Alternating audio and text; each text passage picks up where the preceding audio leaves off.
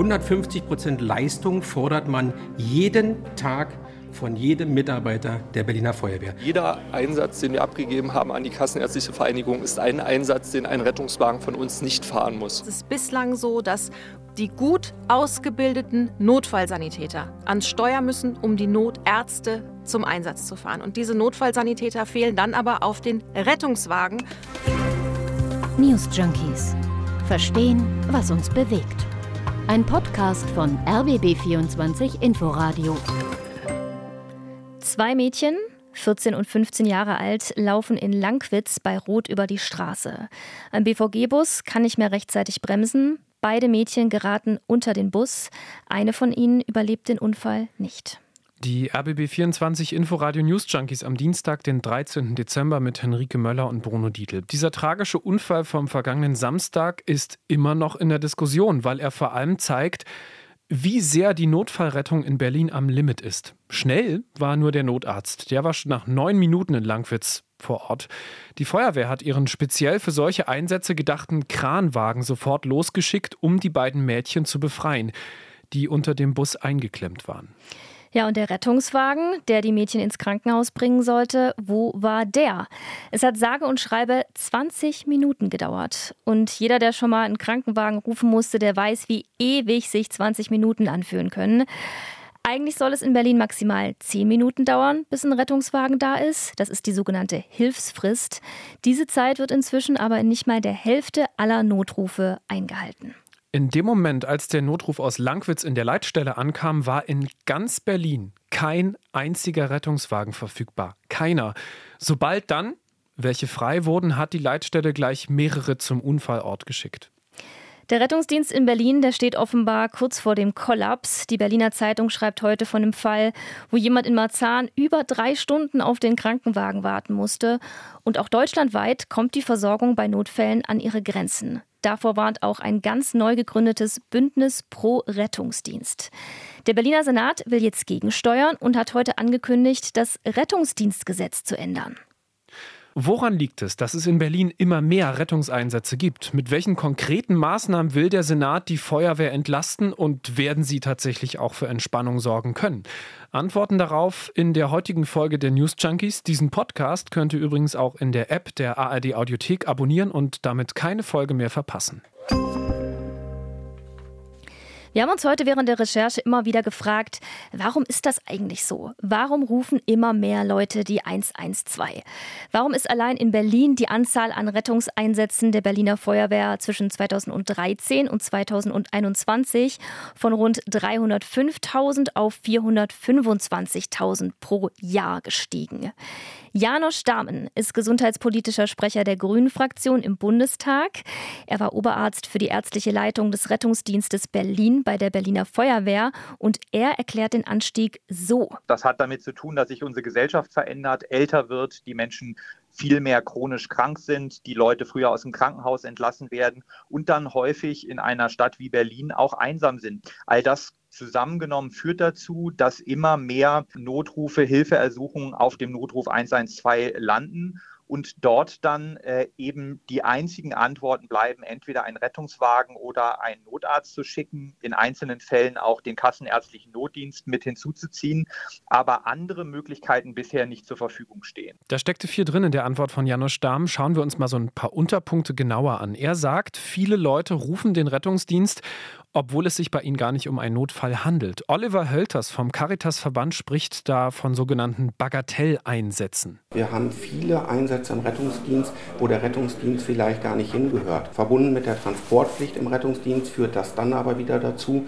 dass wir diese Patienten, obwohl sie weder Rettungsdienst noch Krankenhaus brauchen, ins Krankenhaus transportiert werden und auch dort zur Überlastung führen. Warum rufen die Leute die 112, wenn sie sich vielleicht nur einen Fuß verstaucht haben? Warum gehen sie nicht damit zum Hausarzt? Auch da gibt es natürlich verschiedene Erklärungsansätze. Einerseits sind Hausarztpraxen selbst oft, vor allem in Berlin, überlastet. Also ich kenne das auch von meinem eigenen Hausarzt. Ich komme da wirklich nicht durch, wenn ich anrufe. Also Leute wissen sich einfach nicht anders zu helfen, als die 112 zu wählen. Das hat uns auch ein Sprecher der Berliner Feuerwehr gesagt. Was auch mit reinspielt, ist einfach Unwissen, in welchen Situationen rufe ich die 112 und in welchen die 116, 117, also den ärztlichen Bereitschaftsdienst der KV Berlin. Handelt es sich um eine Erkrankung, mit der man normalerweise einen niedergelassenen Arzt in der Praxis aufsuchen würde, aber die Behandlung aus medizinischen Gründen nicht bis zum nächsten Tag warten kann, dann ist dieser Bereitschaftsdienst zuständig. Der Rettungsdienst für lebensbedrohliche Situationen und Notfälle, dann ist 112 die richtige Nummer. Wie sehr die Rettungsdienste mit diesen sogenannten Bagatelleinsätzen zu kämpfen haben, erzählt Manuel Barth von der Deutschen Feuerwehrgewerkschaft Berlin-Brandenburg. Und es einfach nicht zu verstehen ist, warum ein Patient, ein Anrufer, ein Hilfesuchender der die Feuerwehr anruft und sagt, er fühlt sich depressiv, hat aber sonst weiter, das ist ein Beispiel aus, aus einer Code Review, fühlt sich, hat keine Selbstmordgedanken zum Beispiel, ist nicht selbstmordgefährdet, warum wir dann einen Rettungswagen dahin schicken und nicht die Möglichkeit bekommen, an Krisendienste zu verweisen, an Notdienstpraxen zu verweisen. Es ist tatsächlich so, dass das Abfragesystem des Berliner Rettungsdienstes sehr auf Sicherheit programmiert ist. Das ist nicht in jedem Bundesland gleich, aber in Berlin fährt man den Kurs lieber nichts riskieren. Am Ende geht es ja auch um juristische Verantwortung. Man will nicht dafür haftbar gemacht werden, einen Fall in der Leitstelle falsch eingeschätzt zu haben, also lieber auf Nummer sicher gehen und einen RTW-Rettungswagen schicken. Kommen wir noch zu einem weiteren Problem. Es gibt in Berlin zu wenige Rettungswagen. Also laut Feuerwehr, wir haben mit ihnen gesprochen, sind es insgesamt 140 für ganz Berlin. Und die sind zusätzlich auch immer länger unterwegs, sprich im Einsatz. Es dauert nämlich immer länger, Patienten in einem Krankenhaus unterzubringen, sagt Dr. Florian Reiferscheid, Vorsitzender der Bundesvereinigung der Arbeitsgemeinschaft der Notärzte Deutschlands. Und äh, dazu kommt die Belastungssituation der Kliniken, die dazu führt, dass Rettungsdienste erstens lange Wege in Kauf nehmen müssen, um eine geeignete Klinik mit freien Betten zu finden und zweitens oft vor der Klinik lange Wartezeiten haben, ehe sie den Patienten in der Notaufnahme übergeben können. Also der Ausnahmezustand im Rettungsdienst hat nicht nur was mit der Situation beim Rettungsdienst selber zu tun, sondern die Ursache liegt in der Überlastung der Krankenhäuser. Auch darüber reden wir ja eigentlich ununterbrochen seit den letzten zwei Jahren. Nicht jeder Schmerz, jede Wunde, jede Beschwerde ist ein Fall für die 112. Im Gegenteil. Notruf ist für Notfälle, für alles andere gibt es Hausärzte oder auch die KV, die Kassenärztliche Vereinigung. Die ist dafür verantwortlich, dass wir ambulant versorgt werden. Und die KV, die versucht schon seit längerem, die Notfallmedizin in Berlin zu entlasten. Zum einen durch KV-Notdienstpraxen, die an den Krankenhäusern angedockt sind und auch zu Randzeiten, also abends und am Wochenende, die Notaufnahmen entlasten sollen. Und dann gibt es ja noch die 116 117. Das ist der ärztliche Bereitschaftsdienst der KV. Es ist eine bundesweite, eine kostenfreie Telefonnummer. Seit einer Weile stellt auch die Leitstelle der Berliner Feuerwehr direkt durch an diesen ärztlichen Bereitschaftsdienst. Das passiert, wenn sie anhand ihrer, und sie nennen das standardisierten Abfragen, merken, dass es kein akuter Notfall ist, hat uns auch der Feuerwehrsprecher Thomas Kirstein gesagt. Man muss wissen, dass wir mittlerweile bis zu 200 Einsätze am Tag an die Kassenärztliche Vereinigung äh, übermitteln und übergeben dann praktisch die Einsätze ähm, an die Zentrale. Aber auch die KV selbst arbeitet am Limit. Das hat Burkhard Ruppert hier im RBB 24 Inforadio gesagt. Er ist Vorstandsvorsitzender der Berliner KV. Wir haben bis zu 1000 Anrufe am Tag. Letzten Monat haben wir über 10.000 Patienten von der Feuerwehr mit übernommen. Der fahrende Hausbesuchsdienst, den wir ja auch noch haben, ist zurzeit komplett ausgelastet. Die Menschen werden vor allen Dingen daran merken, wenn sie die 11607 bei uns wählen, dass sie halt eben eine deutlich höhere Wartezeit haben als sonst. Im Jahresdurchschnitt haben wir etwa 15 Minuten. Das geht jetzt hoch auf etwa 26 Minuten im Durchschnitt. Vorsicht, jetzt wird es etwas absurd. Weil Geld fehlt und die KV nicht mehr Mittel für die ambulante Notfallversorgung von den Krankenkassen, den regionalen Krankenkassen bekommt, muss sie die Kapazität dieser 11.6, 11.7 ab 2023 runterfahren. Ab nächstem Jahr heißt es dann nur noch ein Beratungsarzt pro Schicht statt bisher zwei. Und das heißt noch längere Wartezeiten, mehr Leute, die ausweichen auf die 112. Das ist ein absoluter Teufelskreis. Ja, dieser Dauerstress an Hotlines, in Praxen, in Leitstellen und Rettungsstellen, den merken nicht nur wir Patienten, sondern natürlich auch das Personal. Keine einzige Pause. Das ist für viele Leute im Rettungswesen, auch in Berlin, Alltag. Frank Flake vom Berufsverband Rettungsdienst erzählt, wie so ein typischer Tag als Notfallsanitäter derzeit abläuft. Naja, Sie kommen morgens zur Schicht und schaffen es noch nicht mal, Ihren Kaffee zu trinken, fahren mit dem Rettungswagen zum ersten Einsatz raus, haben diesen Patienten auf der Trage, stehen erstmal 20 Minuten vor einer Notaufnahme, weil man da nicht in der Lage ist, Ihnen diesen Patienten abzunehmen, wenn Sie überhaupt schaffen, die nächste Notaufnahme anzufahren. Häufig äh, ist hier gar nichts frei und Sie fahren 20 Kilometer weiter oder ins Berliner Umland oder wo auch immer Sie gerade tätig sind. Das bedeutet, es verlängern sich auch Ihre Einsatzzeiten. Ähm, und wenn Sie dann den Patienten übergeben an die Kolleginnen und Kollegen in den Notaufnahmen, dann klingelt bei Ihnen schon wieder das Telefon oder der Pieper äh, und der nächste Einsatz ruft. Der Rettungsdienst hat das gleiche Problem wie alle anderen auch. Es fehlt an Personal. Das ist auch nicht nur ein Gefühl, sondern steht im neuesten Berliner Rechnungshofbericht drin. Die Anzahl der tatsächlich besetzten Stellen bei der Feuerwehr ist seit 2010 nur um 38 Jobs berlinweit gestiegen, obwohl sie hätten deutlich mehr einstellen können. Und noch krasser, 38 Prozent der Leute, das ist mehr als ein Drittel bei der Feuerwehr, sind zwischen 50 und 60, gehen also bald in Rente. Die Konsequenz daraus ist absolute Überlastung, sagt Manuel Barth von der Deutschen Feuerwehrgewerkschaft Berlin-Brandenburg. Und was bei dauerhafter Überlastung irgendwann mit den Leuten passiert, ist auch klar. Bei der Berlin-Brennt-Mahnwache letztes Wochenende vor dem Roten Rathaus haben Feuerwehrleute gesagt, dass der aktuell hohe Krankenstand ein Grund dafür ist, warum die Hilfsfrist nicht mehr eingehalten werden kann. Wie lässt sich dieses Problem nun lösen? Wie kann der Rettungsdienst entlastet werden? Dazu gibt es ganz verschiedene Forderungen und verschiedene Ideen. Gestern hat sich in Berlin das neu gegründete Bündnis Pro Rettungsdienst vorgestellt. Insgesamt sechs Verbände und Gewerkschaften, darunter die Deutsche Feuerwehrgewerkschaft, die Mitarbeiterseite der Caritas und der Deutsche Berufsverband Rettungsdienst gehören dazu. Und sie fordern Folgendes. Wir müssen an die Tarifverträge ran, wir müssen die Arbeitszeiten senken, wir müssen die Kompetenzen erhöhen und wir müssen es schaffen, die Patienten, die in den ambulanten Sektor gehören, auch da wieder zu platzieren. Das war Frank Flake vom Berufsverband Rettungsdienst. Also die Arbeitsbedingungen für Mitarbeiter im Rettungsdienst, die müssen attraktiver werden. Dazu gehört eine bessere Bezahlung, kürzere Arbeitszeiten. Damit könnte das Personal- und Nachwuchsproblem ein bisschen aufgefangen werden.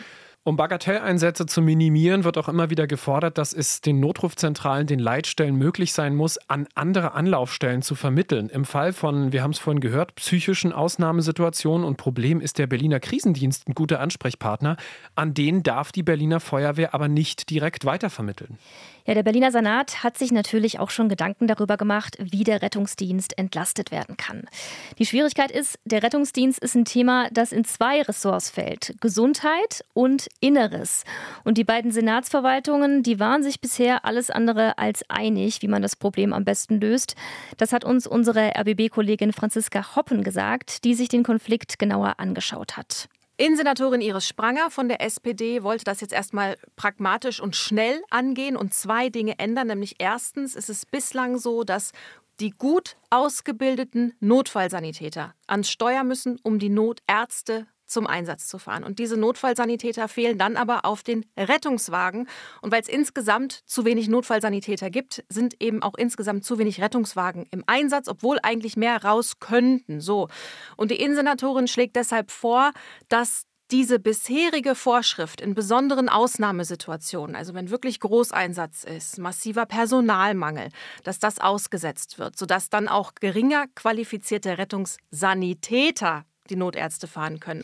Die Grünen und die Gesundheitsverwaltung fanden diese Vorschläge überhaupt nicht gut und haben gesagt, wir machen uns Sorgen, dass die medizinische Versorgung dadurch schlechter wird. Denn Rettungssanitäter sind erstmal weniger ausgebildet als Notfallsanitäter.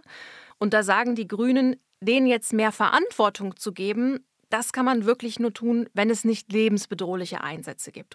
Kann man sich sicher sein, dass ein Fall nicht doch lebensbedrohlich wird? Kann man eben nicht. Und das heißt, der Vorschlag der SPD bringt aus Sicht der Grünen eine gewisse Rechtsunsicherheit.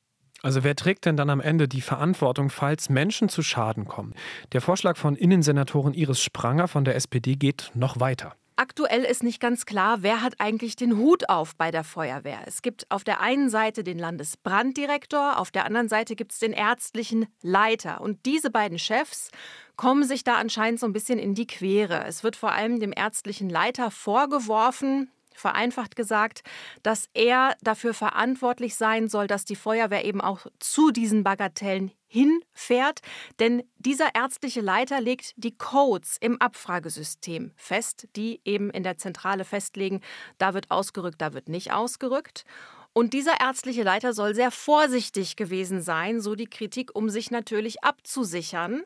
Und mit diesem Gesetzentwurf der SPD sagt Spranger jetzt, der Landesbranddirektor soll die Gesamtverantwortung tragen, wenn die Versorgung der Bevölkerung in Gefahr ist. Der ärztliche Leiter soll bloß bei medizinischen Fragen Chef sein.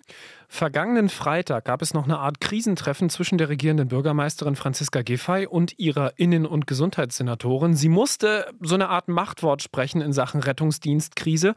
Und diesen Machtkampf hat Giffey, wen wundert das, wenige Wochen vor der Wiederholung der Abgeordnetenhauswahlen im Sinne der SPD entschieden. Heute Mittag ist der Senat dann vor die Presse gegangen und hat die Änderungen bekannt gegeben, auf die insbesondere die Innensenatorin Iris Spranger beim Rettungsdienstgesetz eben hingedrängt hat. Und das sind, wie erwartet, die, ich zitiere jetzt, die Schaffung einer Ausnahmeregelung zur optimalen Besetzung der Einsatzmittel. Ja, das ist eine sehr griffige Formulierung. Es geht darum, mit welchem Personal welches Rettungsfahrzeug besetzt sein darf. Also die Vorschriften dazu werden aufgeweicht. Bisher war es so, ein Rettungswagen muss ein Notfallsanitäter und ein Rettungssanitäter an Bord haben. Auf einem Notarztwagen fahren ein Arzt und ein Notfallsanitäter mit. In Ausnahmefällen die jetzt noch definiert werden müssen, soll diese Besetzung in Zukunft einfacher sein. Das heißt dann, Rettungswagen mit zwei Rettungssanitätern und Notärzte könnten als Ultima Ratio von Rettungsstadt Notfallsanitätern begleitet werden. Weniger qualifiziert, dafür vielleicht eine höhere Verfügbarkeit an Rettungsfahrzeugen. Der Senat hat jetzt einen Job, er muss so eine Art Stufenplaner arbeiten. Ja, außerdem wurde beschlossen, dass der Landesbranddirektor gestärkt werden soll. Also der oberste Feuerwehrchef, der bekommt mehr Macht, auch gegenüber dem ärztlichen Leiter des Rettungsdienstes. Dessen Rolle haben wir ja vorhin schon kurz eingeordnet. Können diese Maßnahmen jetzt dafür sorgen, dass sich die Situation des Rettungsdienstes kurzfristig verbessert? Ja, das sagt zumindest Feuerwehrsprecher Thomas Kirstein insbesondere die Notfallsanitäterinnen und Notfallsanitäter erfahren eine hohe Belastung. Die sind nahezu zwölf Stunden äh, durchgehend im Einsatz. Wir hoffen uns, dass wir jetzt, wenn wir die Qualifikation ähm, auf Rettungssanitäter äh, runterfahren äh, an dieser Stelle, dass wir die Last, die hohe Last des Rettungsdienstes auf mehrere Schultern verteilen. Aber, sagt Feuerwehrsprecher Thomas Kirstein, das kann keine Dauerlösung sein. Es hilft uns jetzt, es ist äh, eine, eine kurzfristige äh, Maßnahme, die uns jetzt hilft äh, zum, zum Durchatmen. Man muss aber wissen, dass das wirklich ein kleiner, wirklich nur ein kleiner Schritt sein kann bei der Bewältigung der Gesamtproblematik. Kritik an den Plänen gibt es aber natürlich auch, denn medizinisch gesehen werden ja tatsächlich vorübergehend einfach Standards abgesenkt. Keine gute Idee, sagt Dr. Florian Reiferscheid. Das ist der Vorsitzende des vorhin schon gehörten neuen Bündnis Pro Rettungsdienst. Gerade wenn Sie diesen Busunfall sehen, wo das äh, NEF, also der Notarzt, äh, nach neun Minuten da war, äh, da ist man auf sich alleine gestellt als Notarzt und man ist darauf angewiesen, dass man einen kompetenten, gut ausgebildeten Partner an seiner Seite hat in seinem Team. Das ist der Notfallsanitäter oder die Notfallsanitäterin. Und ich glaube, dass dieser Personalmangel nicht dazu führen darf, dass wir die Eingangsqualifikation runterschrauben, weil wir dann das System noch stärker gefährden. Wenn wir jetzt mal in der Sprache der Medizin bleiben, der Rettungsdienst hat heute Pflaster und eine Schmerztablette bekommen, aber so richtig gesund auf Dauer macht ein weder ein Pflaster noch eine Schmerztablette. Ja, Kritik hin oder her. Berlin wird, so sieht es aus, Vorreiter, was die Änderung des Rettungsdienstgesetzes angeht und reagiert damit auf die aktuelle Krise. Dazu hat der Senat heute einen neuen Gesetzesentwurf vorgestellt und dieser Gesetzesentwurf soll dann auch schon am Donnerstag, also übermorgen, ins Abgeordnetenhaus eingebracht werden. Läuft alles glatt, könnte die Gesetzesänderung dann schon im Januar beschlossen werden. Und falls ihr interessiert daran seid, was da hinter den Kulissen so abging in Sachen Streit zwischen Gesundheits- und Innensenatorin vorab zu dem jetzt beschlossenen Gesetzesentwurf, dann hört doch auch gerne unseren neuen RBB24 Podcast Spreepolitik an.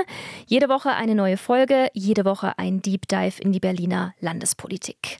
Gibt es, wie auch uns, die News Junkies in der App der Audiothek.